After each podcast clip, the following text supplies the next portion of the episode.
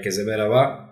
Pozitif Dönüşüm Okulu Podcast serisinin dönüşüm ve yeniden doğuş konusunu ele alacağız. Ben Işıl Çetinkaya, Güngör Dönüşüm Koçuyor. Yeniden doğuş çağlar boyu insanlığın zihnini meşgul etmiş ve ölümün amansızlığına karşı yegane teselli olarak görülen evrensel bir olgudur.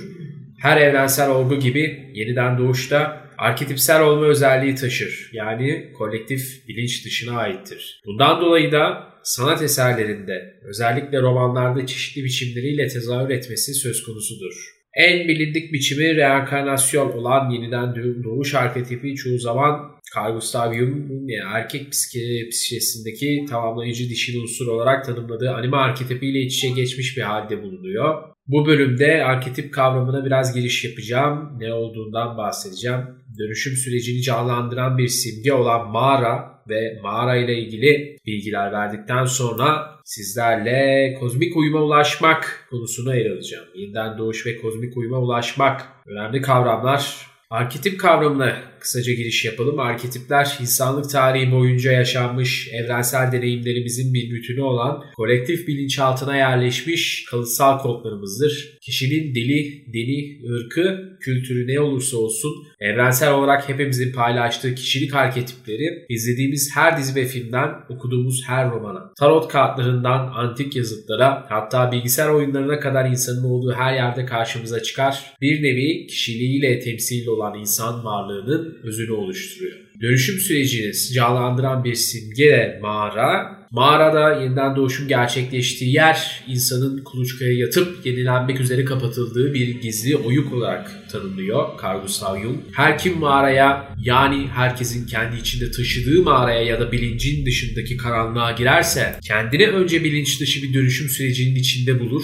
Bilinç dışına girmesi bilinci ile bilinç dışının içerikleri arasında bir bağ kurmasını sağlar. Bunun sonucunda kişiliğinde olumlu ya da olumsuz anlamda kökten bir değişim gerçekleşir. Maden yatakları ve filizleri kutsal sayılıyor. Bu yüzden maden yatakları ve mağaralar yeryüzü ananın rahmiyle özdeşleştirilmiştir. Üç dünyamızı, benliğimizi sembolize eden mağara keşfedilmeyi bekleyen sırlarla doludur. Olağanüstü güzellikteki saraylar, çeşmeler ve gizemli bilgilerin bulunduğu mağara bir anlamda kişinin benliğindeki kara devlerle mücadelesindeki eşikte olduğunu da gösteriyor. Mağara kahramanın kolektif bilinçaltının mekanlarını tanıyacağı kutsal bir mekandır. Mağara gibi dağlar, yüksek tepelerde çok eski çağlardan itibaren kutsal mekanlar olarak bilinir. Eski edebiyatta mağaralar yer altında oluyor. Bazen mağaranın kapısı dev bir dağın eteğinde. Bu dağ yolculuğun ve tırmanışın hedefini simgeler. Bu nedenle psikolojide genellikle self, kendilik anlamına gelir. Mağara bilinç dışındaki karanlığı temsil ediyor.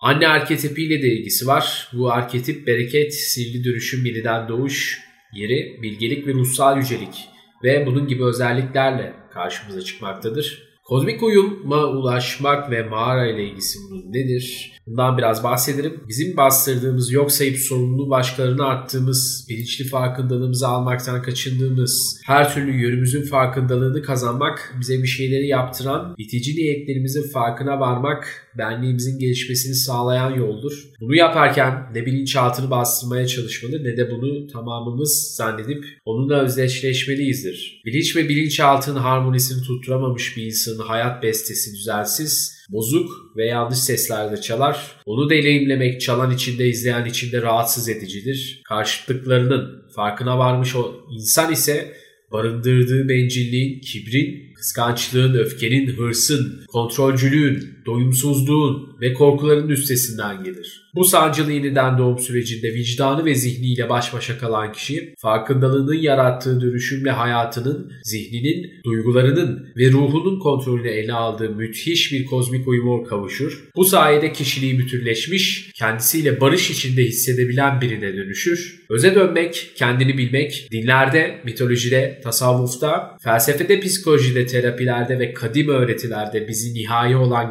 gerçeklik ve huzura kavuşturacak saf mutluluğu, iyileşmeyi, dinginliği ve bilgiliği yakalayacağımız ortak yoldur. Bunun önemini ve verdiği hisleri tatmış olanlar hayatlarının geri kalanında aynı doruk noktasına ulaşmanın çabasıyla yaşar ve anlatmak yaşamış olma halinin çeyreğini bile aktaramaz. İnsan olmanın en üst mertebesine ulaşmak düşüncelerimizle yakayabileceğimiz kadar yakın, kendimizi görme korkumuz kadar uzaktır. Birlik bilincini hatırlatacak olan bireysel aydınlanmamızdır öz arketipi ve burada sıfırdan oluşturulan hiçbir yan yok. Kişi olmadığı her şeyden arındığında olduğu kişiyi görüyor. Bu süreç bir öğrenme değil sadece hatırlamadır. Öz arketipi Yin Yang, Mandala, evrenin merkezi, yaşam enerjisi ve tanrı imgeleriyle sembolize ediliyor.